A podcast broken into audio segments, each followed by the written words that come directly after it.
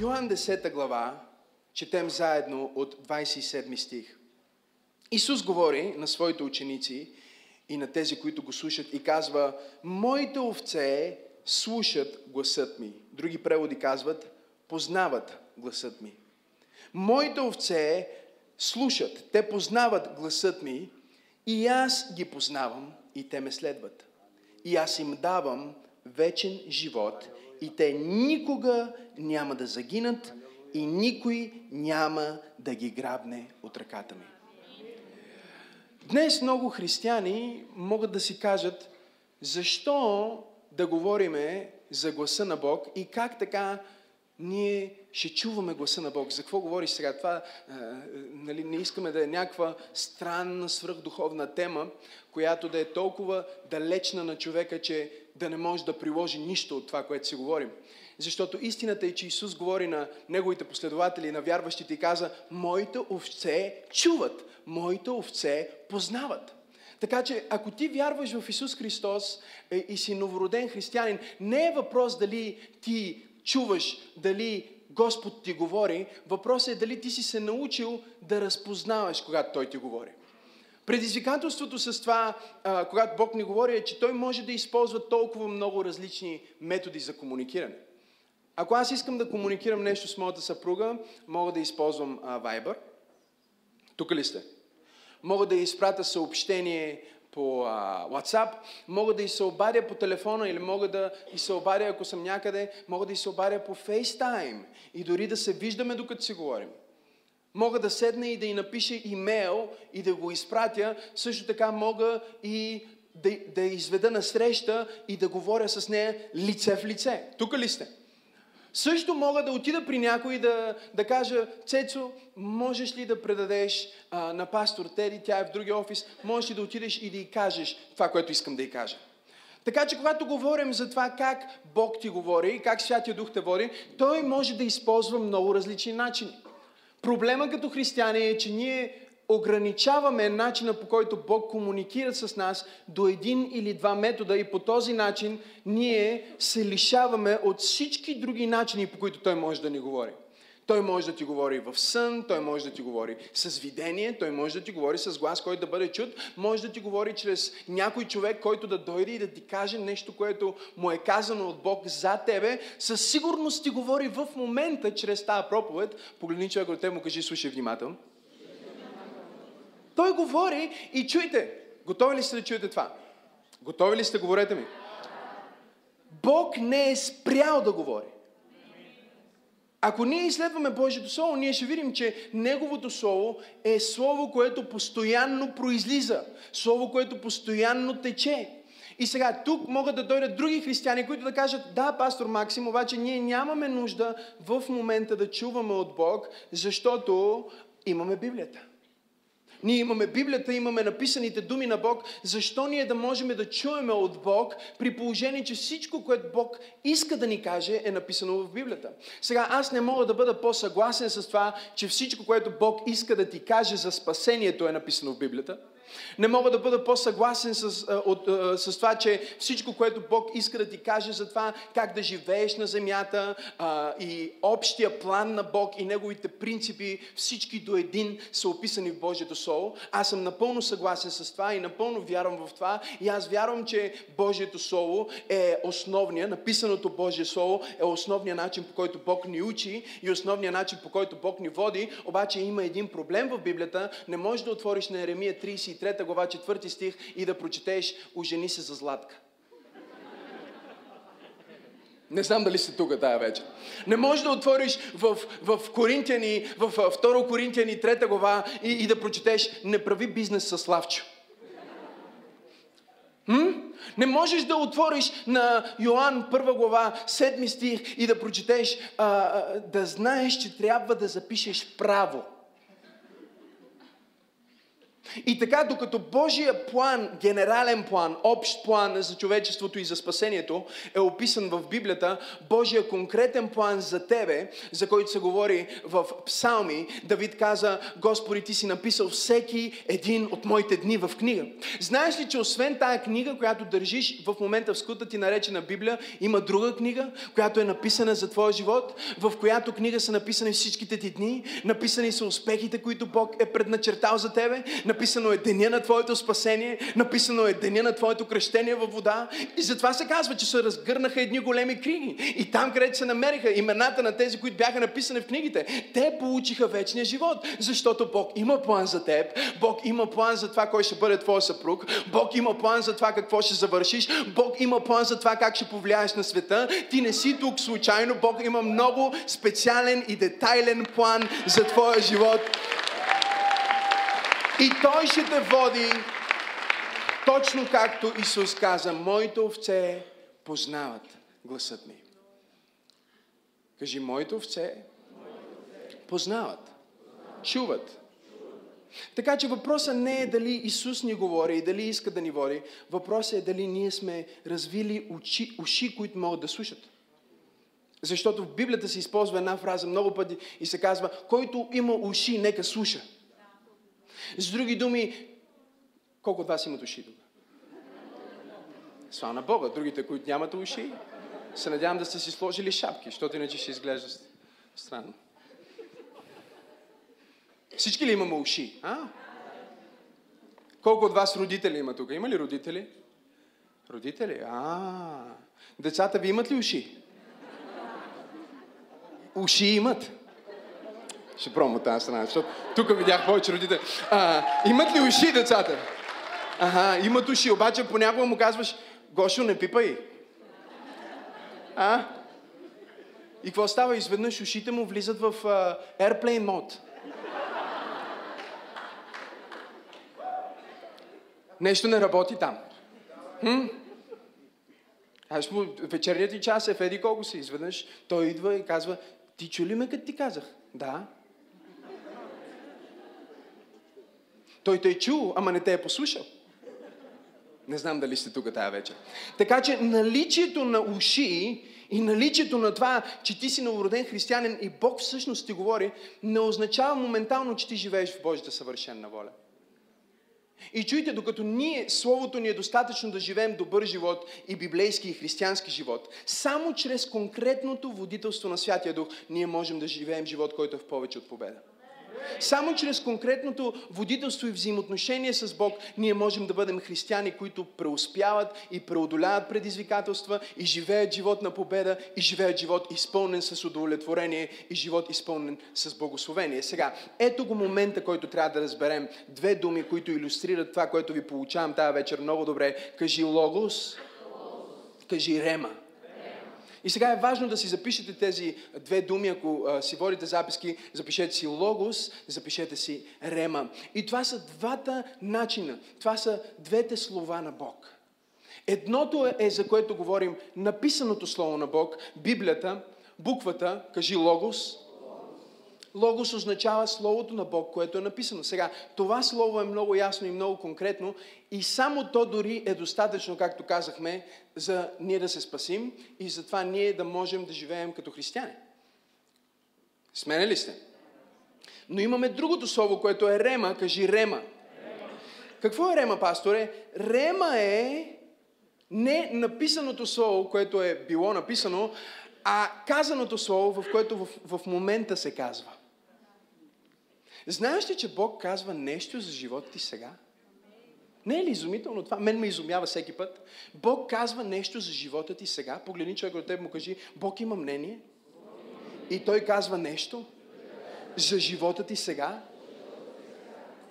Но той не го казва, много често той не го казва като логос. Няма да отвориш Библията си и той да ти го каже чрез Библията. Много често той го казва като слово, което произлиза от къде? От личността на Святия Дух, за който говорихме три седмици. Вътре в теб това слово идва и ти трябва да се научиш да го разпознаваш. Защото запишете си, всеки нов сезон и всеки нов момент в живота ти първо започва с свежо слово от Бог. Кажи рема, слово. Кажи рема. Кажи, логос е писано, рема е казано. Кажи, логос е принципно, кажи, рема е конкретно. Кажи, и логос е истина, и рема е истина. Кажи, логос е цялата истина, рема е конкретната истина, от която се нуждая за нов сезон. Не знам за вас, но аз искам да влезна в нов сезон от 2017 към 2018, аз искам да влезна в сезон на повече благословение, искам да вляза в сезон, в който съм по-близо до Бога, искам църквата ни да влезе в сезон, в който докосва повече хора, в който спасяваме повече хора, в който променяме повече съдби, в който освобождаваме повече любов. Нов сезон, в който Бог да демонстрира повече от себе си. О, ако искаш да влезнеш в нов сезон, защо не дадеш на Бога едно дарение на ръкопляскане? Хайде, направи го с цялото си сърце, ако вярваш, че Бог те въвежда тая вечер в ново време и в нов сезон, в нов момент. Ако си бил в сезон на болест, тая вечер Бог ти казва сезона свършва. Ако си бил в сезон на немощ, тая вечер Господ ти казва сезона свършва. Ако си бил в сезон на трудност, тая вечер Господ иска да ти каже, че този сезон свършва и ти си на прага на нов сезон, но всеки път преди да влезнеш в нов сезон, трябва да чуеш свежо слово. Смен ли сте? Отворете Библията си на 22 глава на Битие и това е втория пасаж, който ще използваме. Единственият пасаж за тази вечер. 22 глава на Битие. Така че тази вечер, ако трябва да озаглавим конкретно това послание, ние си говорим за това как да се позиционираш, за да чуеш от Бог за този сезон. За времето, в което влизаш. О, аз мога да видя с очите на вярата, че някой ще отвои приходите си в 2018. Аз мога да видя с очите на вярата, че нечи живот ще бъде трансформиран в 2018. Аз мога да видя с очите на вярата, че нечие семейство ще бъде изцелено тази вечер, нечи бизнес ще бъде възстановен тази вечер, някой ще получи вдъхновение и откровение за нещо, което ще повлияе на това поколение, нещо, което ще донесе нещо, трансформация в тази нация. Аз имам усещането и виждам с очите на вярата, че ти си на прага на нещо прекрасно, но за да можеш да влезнеш от него, трябва да чуеш рема. Кажи, Господи, дай ми рема. Как да продължа напред? Как да, да, какво решение да взема за тази ситуация? Как да действам в този момент? Как да се справя с това предизвикателство? Имаш нужда от конкретно слово в момента. Авраам, говори ни се за Авраам в 22 глава на Битие и ако погледнете заедно Библията си с мен, ще прочетем няколко стиха от 22 глава. Казва се от първи стих, след тези събития Бог изпита Авраам, като му каза, Аврааме, и той каза, ето ме. Кажи, ето ме. Сега, ето ме е едно друго послание, което проповядвах миналата година в църквата, което е изключително силно и изкушително всеки път, когато съм в този пасаж, да влязна в него. Затова ви насърчавам да отидете на подкаст или в сайта на църквата и да си дръпнете посланието наречено Хенейни, кажи Хенейни, или ето ме, кажи ето ме, и можете да чуете това послание. Но Авраам поглежда към Бог и какво казва? С други думи, Авраам казва на Бог, аз съм на разположение и съм подготвен да приема това, което имаш да кажеш. И тази вечер ние си говорим за това как да се позиционираш, за да чуеш за новия сезон. Втори стих. И каза Бог, вземи единствения си син, когато любиш, сина си Исак, и иди в местността Моря и пренеси го там в изгаряне на един хълм, който аз ще ти покажа. И на сутринта Авраам подрани, кажи подрани, и уседва осела си и взе със себе си двама от момците си, кажи двама, и сина си Исак, и като нацепи дърва за всеизгаряне, стана и тръгна към мястото, за което Бог му беше казал. И на третия ден, кажи третия ден, от Аврамовото, от неговото пътешествие, той повдигна очите си и ето видя мястото отдалеч. Тогава Аврам каза на момците си, вие останете тук с осела, а аз и момчето ще отидем там и ще се поклоним. Кажи, ще се поклоним. И след това казва, и ще се върнем. Кажи, ще се върнем. И, а, и вижте какво казва. И взе Авраам дървета за всеизгаряне и ги натовари на гърба на сина си. Кажи на гърба на сина си. И той взе в ръката си огън и нож и двамата тръгнаха заедно. Сега, Бог идва при Авраам и Бог е говорил на Авраам преди това и му е казал, аз ти обещавам, че ще ти дам син. И сега, след премеждие, след премеждие, след премеждие, в крайна сметка Авраам стига до този момент, в който мечтата му се сбъдва. И точно когато мечтата му се сбъгва, точно когато Бог вече му е дал този син, точно когато нещата изглеждат като че му се получават, една сутрин явно Авраам прави това, което прави по принцип, за да чуе от Бог, отива за да се моли. Не знам дали чувате вече, аз почвам да ви откривам тайни. А, той отива за да се моли и Бог отива и започва да му казва, Авраам, аз искам да направиш нещо, искам да вземеш твоя син, твоя единороден, твоя единствен син и да отидеш на един хълм в местността Моря. Аз ще ти покажа този хълм и искам на този хълм да отидеш и да пожертваш твоя син, твоя единствен син. Искам да отнемеш живота на сина си, искам да го убиеш. Сега, за Авраам това беше най-странното нещо и аз ви гарантирам тази вечер, че по никакъв начин, след 100 години прекарани почти 100 години прекарани с Елохим, почти 100 години християнски живот, почти 100 години е ходил с Бог и го е познавал, и го е преживявал, и сега е видял добрината и обещанията на Бог. Аз ви гарантирам, че въпреки, че Авраам беше ходил толкова дълго време с Бог, той си нямаше на представа защо Бог може да поиска нещо такова от мен. И понякога ти се намираш в сезон в живота си. Ще пробвам от тази страна.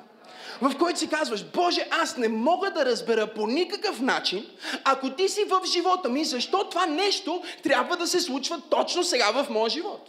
Защо трябва да минавам точно през тази трудност или това предизвикателство? И защо на всички други хора около мен изглежда като че нещата им се получават? Защо всички около мен изглеждат толкова благословени, а моето благословение изглежда като че закъснява? Ако ти си тук тази вечер и изглежда като че закъснява, а Бог ме е изпратил да проповядвам на някой тази вечер в църква пропущане. И да ти кажа, че ако изглежда като че закъснява, не е, че закъснява, просто Бог е подготвил нещо грандиозно, Бог е подготвил нещо страхотно, Бог е подготвил нещо прекрасно, Бог е подготвил нещо страшно за някой тая вечер. Аз пророкувам, че изцелението ти е на път. Дай 3 секунди хвала на Бога, ако вярваш.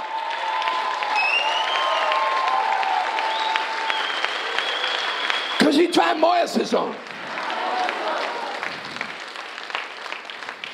Може да седнеш, може да седнеш, може да седнеш. Кажи, това е моят сезон. Кажи, ако има закъснение, не е поради провинение, а е защото Божието благоволение е върху мен за по-голямо проявление.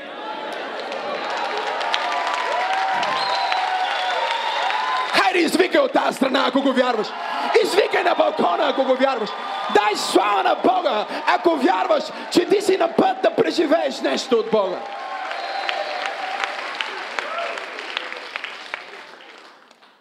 Номер едно, за да можеш да чуваш от Бога и да влезеш в новия сезон е да се покоряваш без да разбираш.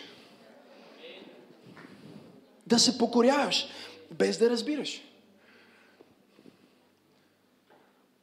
Има сезони в живота ти, в които Бог ще изиска от теб да се покоряваш без да разбираш. Да бъдеш наранен, да бъдеш отхвърлен, да минеш през трудно време и да кажеш, Боже, не разбирам нищо от това, но знам, че е Твоята воля да правя това, което правя и затова ще се покорявам без да разбирам. Библията ни казва, че Авраам тръгна и чуйте, голям ключ, той подрани. Ако беше някой от вас, който трябва да, да направи някаква огромна жертва, нямаше да подрани, а ще да закъснее, както често правиме за църква. Не в тази църква, разбира се, в някоя друга църква. Тук вие винаги сте на време. Аз затова влизам обикновено 2-3 минутки след като хвалението е започнало. За да не гледам празни столове на балкон. Кажи подрани. И вижте, Библията ни казва, Авраам подрани, той отиде на време. И, и, и защо отиде? Той отиде да се покори на Бог, без да го разбира. И когато той говореше с неговите слуги, вижте какво им каза, вие го повторите с мен, докато четяхте, но нека да погледнем пак още веднъж. Той каза в пети стих, ние ще се върнем при вас. Сега, Бог е казал на Авраам, че ще трябва да убие сина си. Той се разделя с хората, които го ескортират. И разделяйки се с тях, той ги поглежда и не им казва, чакайте ме да се върна. Той ги поглежда и им казва, ние ще се върнем обратно. Защото той не разбира това, което Бог прави. Но разбира, че ако той Бог е Бога, който аз познавам, той няма да ме остави в тази ситуация. Той няма да ме забрави в този проблем. И, и не знам какво ще трябва да направи. Авраам сигурно каза, не знам какво ще трябва да направи. Може би ще трябва да възкреси сина ми. И в посланието до римляните се казва, вярвайки в възкресение, преди да е имал възкресение, срещу безнадежност той упражни надежда. Защо? Защото той беше научил, че за да се позиционираме за нов сезон, номер едно трябва да се научим на покорство, без да разбираме. Покорство без да разбираме. Пастора не разбирам защо иска да идваме да помагаме в църквата. Покорство без да разбираме. Не разбирам защо в тази църква толкова много говорят, трябва да си в група, трябва да се включиш. Покорство без разбиране. Защото начина по който те води, готови ли сте, това ще трябва да се го запишете, начина по който Бог те води е, че първо Той изисква и след това, като си направил това, което е изискал да направиш, Той ти обяснява защо направи това, което трябваше да направиш. Бог не е добър в даването на обяснения. Аз съм пробвал, не работи много добре. Но е много добър в това да ти даде откровение. След като ти си му дал твоето покорство. Аз не знаех, чуйте, когато Бог започна да ми говори за това да, да започна църква пробуждане, понеже празнувам рожден ден, нека да го кажа, аз не исках да го правя. Това беше последното нещо, което аз исках да правя. Това беше последното нещо, което аз съм си мечтал да пастирувам църква. Боже, помогни ми. Не искам да го правя.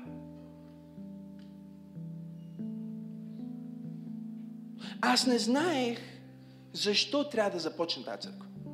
И, и нека да ви го кажа така, аз не, нямах и нямам Важно е да знаете, защото понякога човек си мисли, о, той е пастор, той е с пророчески дарби, той си вече всичко знае какво ще стане. Докато дъра ми е толкова силен за теб, за мен аз трябва да използвам същите принципи, които те уча. Не вие не разбрахте. Докато мога на теб да ти открия, да ти кажа някои неща от Бог, понякога трябва сам на себе си да си напомня същите принципи, които съм те учил. Защото Бог не прави шорткът за мен. Той не направи шорткът за Авраам да му даде обяснение. Бог не е добър в даването на обяснение, но Той е добър в даването на откровение при наличието на покорство. Аз ще го кажа пак. Бог не е добър в даването на обяснение, но Той е много добър в даването на откровение при наличието на покорство.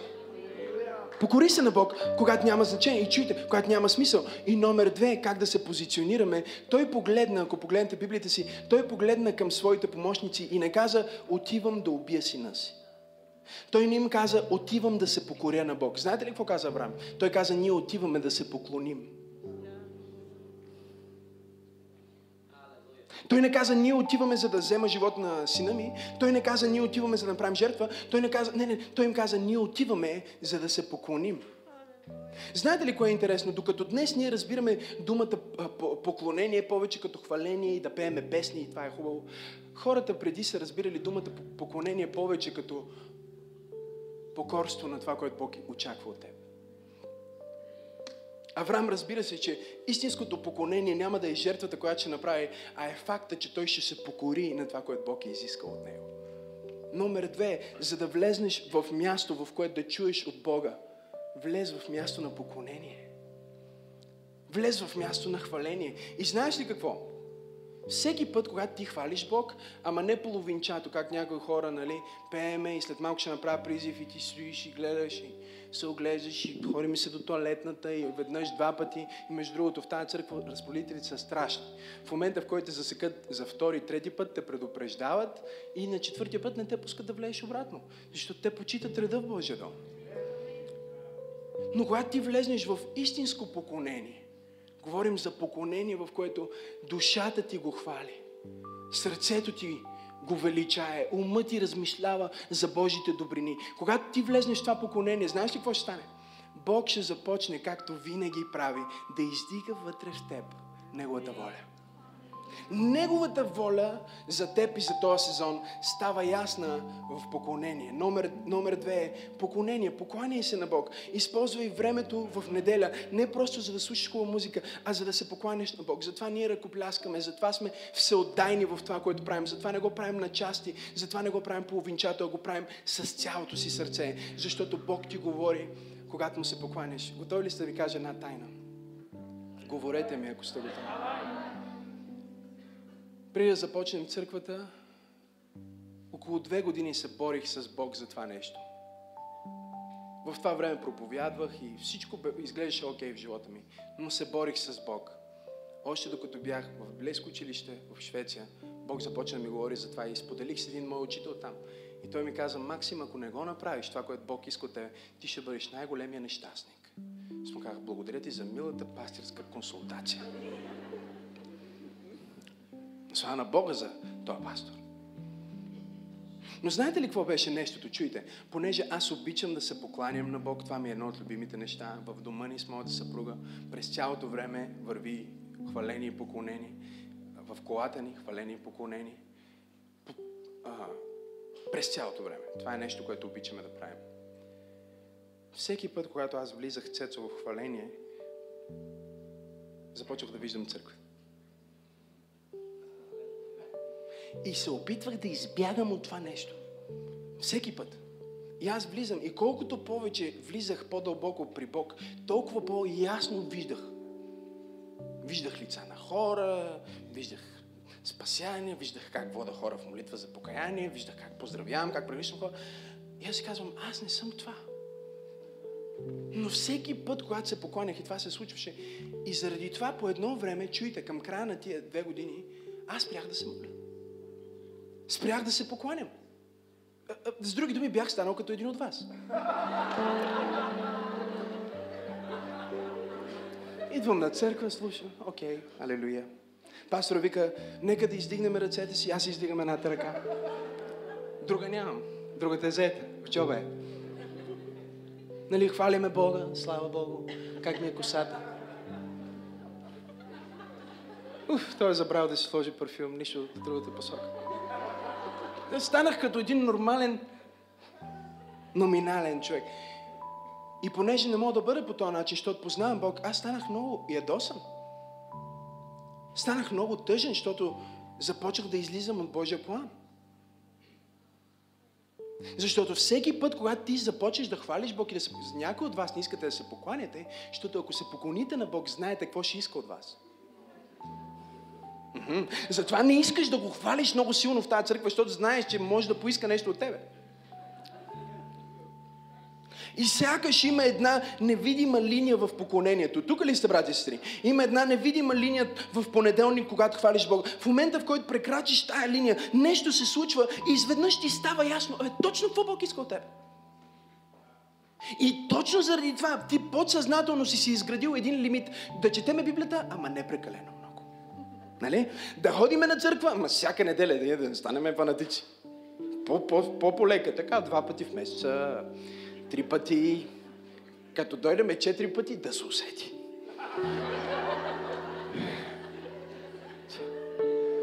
Затова не си напълно в това. Защото знаеш, че ако си напълно, тук ли сте? Знаеш, че ако си напълно, той ще е напълно с теб. И знаеш, че ако ти му покажеш 100%, той няма ти покаже 90%, той ще ти покаже 110%. Защото Той не е Бог, който остава назад, Той е Бог, който винаги надхвърля твоите очаквания и прелива това, за което ти вярваш. Не знам дали има хора в тази църква, които се покланят на Бога. Кажи поклонение. Сега Авраам отива на това място и ние всички знаем историята. Аз ви карах да повтаряте, за да хванете моментите. На хълм, който аз ще ти покажа, кажи хълм. Тридневен път, кажи три дни. Сложи дървата на гърба на сина си, кажи гърба на сина си. И го занесе, заведе го на ултара и казва, сложи го на ултара, сина му се покори, беше тинейджър, легна. Не се опита да избяга, покори се, легна и взе ножа, за да го убие. И ето тук, брати и сестри, е разликата между Логос и Рема. Бог извика и каза на Авраам, Авраме, Авраме! И ако Авраам беше както повечето християни днес, които казват, аз чух от Бог преди 20 години, ходих на църква преди 3 недели и чух проповедта, но нямат в момента Рема слово, Авраам щеше да убие собствения си син. Не знам дали чухте това, което ви казах. Той щеше да убие сина си, Краси, защото нямаше да е чул Рема. С други думи, в Рема Слово, когато ти чуваш от Бога за твоята ситуация в момента, когато ти дойдеш неделя и си тръгнеш и си кажеш, та проповед беше точно за мен. И ако не е точно за теб в момента, от понеделник е. Колко от вас свидетелстват, че е по този начин? И в момента, в който ти си кажеш, аз мога да карам на старото слово, това би било същото като Авраам да каже, не, не, не, не, аз чух от Бог преди три дена и той ми каза да го убия. Да, да, обаче сега след три дена Бог му каза, не го убивай. И кое е нещото, на което Авраам трябваше да действа? На Словото на Бога сега. Най-опасното нещо е да бъдеш около хора, които едно време са били близо до Бог ще пробвам от тази страна. Най-опасното нещо е да ходиш на църква, която едно време е служила на Бог. Едно време изцеляваха се, едно време се спасяваха, сега не се спасяват вече, но едно време имахме крусейди. Едно време правихме и ние кампании, нали? Говорих с един пастор за неща, които правим в града и за това къде сме били вчера. И той казва, едно време и ние го правихме. Аз казвам, о Бог да ти е на помощ. Не ми казвай това, което Бог ти е казал преди 20 години, преди 10 години или преди 5 години. Кажи ми какво Бог ти е казал сега, какво ти е казал за този сезон и какво ти е казал за тази година. И благословението на Бога да бъдеш в дома на Бога е, че това е Бет Лехем. Това е дом на хляб. Дом, където винаги има свежи думи от Бог. Където винаги можеш да чуеш от Бог. Не само чрез устата на проповедника, не само чрез Библията, но очите ти могат да бъдат отворени и ушите ти могат да бъдат отворени, за да чуеш от Бог за твоя живот, за твоето семейство, за твоя бизнес и за сезона, в който Бог иска да те заведе тази седмица. Не знам дали има някой в църква пробуждане, който е готов да чуе от Бога. Кажи покорство, поклонение, и вижте какво случва. Ангел му казва, не го убивай. Единственият си, не, не, не, не, не. Защото аз те изпитах. Сега те бяха в завет и аз нямам време да мина през цялото това нещо. Но ако аз и Цецо сме в завет, това буквално означава, че ако аз кажа на Цецо, Цецо, дай ми сакото си, и той е готов в момента, в който аз видя, че той наистина е готов да ми даде сакото си, аз съм длъжен, това е заветно нещо, да продължа от там, където той е спрял. Тук ли сте? Така че ако той почти е свалил сакото си и аз му кажа стоп, вече виждам, че ти ще го направиш, сега аз съм длъжен по заветно обещание и имам легално право да сваля целия си костюм и да му го дам. Тук ли сте? Тоест в завета, това, което единия партньор, е, ако единия партньор направи една крачка, другия партньор трябва да може да направи две крачки. Той трябва да може да продължи от там, откъдето първия е спрял. Аз като заветен партньор на Цецо не бих имал легално право да му дам целия си костюм, ако първо не съм изпитал – някой от вас усеща на където. Ако първо не съм изпитал дали Цецо е готов да ми даде, аз нямам право легално, духовно да му дам. Но в момента, в който Цецо покаже своята готовност да направи това, което аз изисквам, дори когато не разбира, тогава аз съм вече задължен и имам легитимно, легално право да направя втората част. И затова Господ Исус Христос говори в Евангелията и каза, ако ви поискат една миля, с други думи, Исус им говори за заветни взаимоотношения. И той му обяснява, че в завета начина по който нещата работят и че ако единия партньор е готов да изпълни до някъде, другия вече легално има право да изкара нещата до край. Бог беше търсил човек, още от създаването на човечеството, който да е готов да партнира с него в изкуплението. И затова той извика Авраам да пожертва своя единороден син. И той му каза в този смисъл, дай ми сакото си. И в момента, в който Авраам беше готов да свали, Бог какво направи? Изпрати ангел, ангел му каза, стоп, не го прави. Можеш да задържиш сина си. Можеш да задържиш сина си. Обаче сега, вече той имаше легално право да вземе своя син и да даде своя син.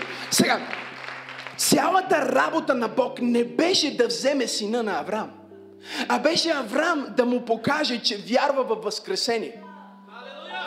Защото само ако имаме Авраам, който вярва в Възкресение, ние имаме право да имаме Бог, който да възкреси своя единороден син.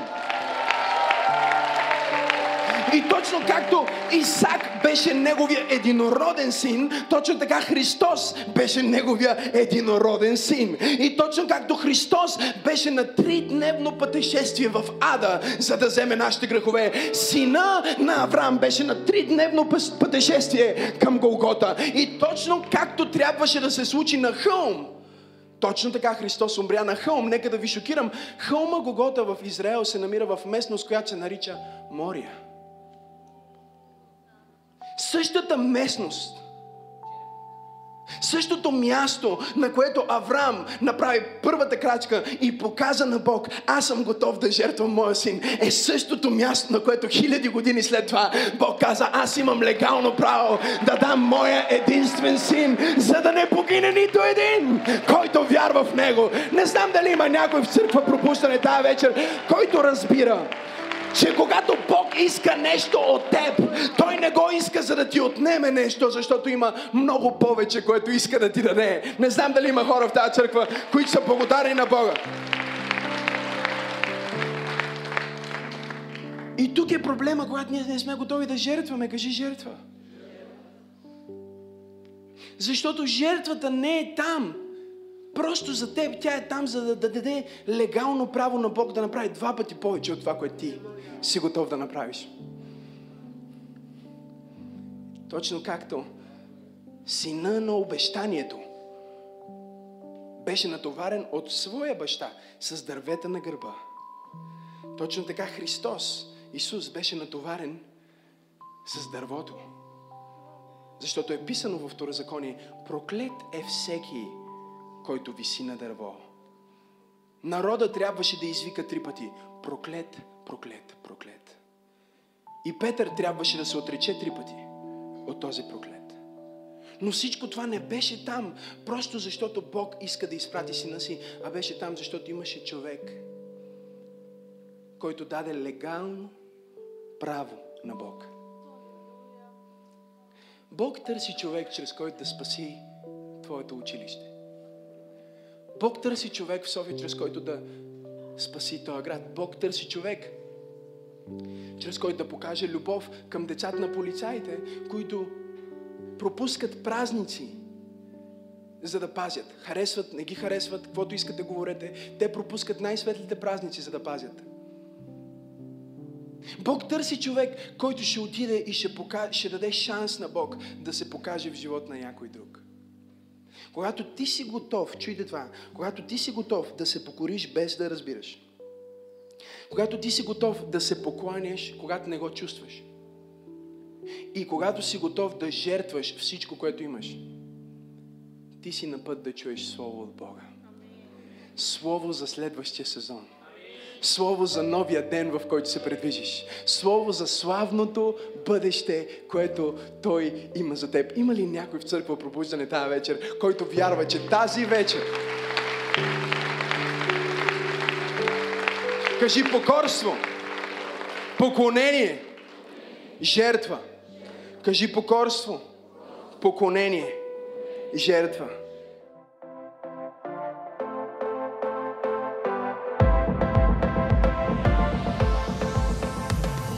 Здравейте и добре дошли в Църква Пробуждане. Благодаря ви, че гледахте това излъчване. и вярвам, че ви е благословил. Ако за първи път чувате за Исус и бихте искали да го приемете за ваш Господ и Спасител, молим ви да се свържете с нас, за да ви изпратим повече информация за молитвата за спасение и за това как можете да израснете във вашата нова открита християнска вяра. Не пропускайте да ни посетите на място на Васил Друмев 37 и да бъдем заедно всяка неделя и всяка сряда. Ако искате да станете посветени членове на църквата, можете да се свържете с нас. Ние ще бъдем толкова щастливи, вие да станете част от нашето духовно семейство. Исус ви обича и ние ви обичаме и сме тук за вас. Ако искате да дарите и да изпратите вашето дарение или десятък към църквата, можете да го направите, като просто отидете на awakening.bg и последвате линка за дарение. Благославям ви и се радвам толкова много, че бяхме заедно днес. Ще очаквам да ви видя следващия път по същото време на същото място. Бог да ви благослови.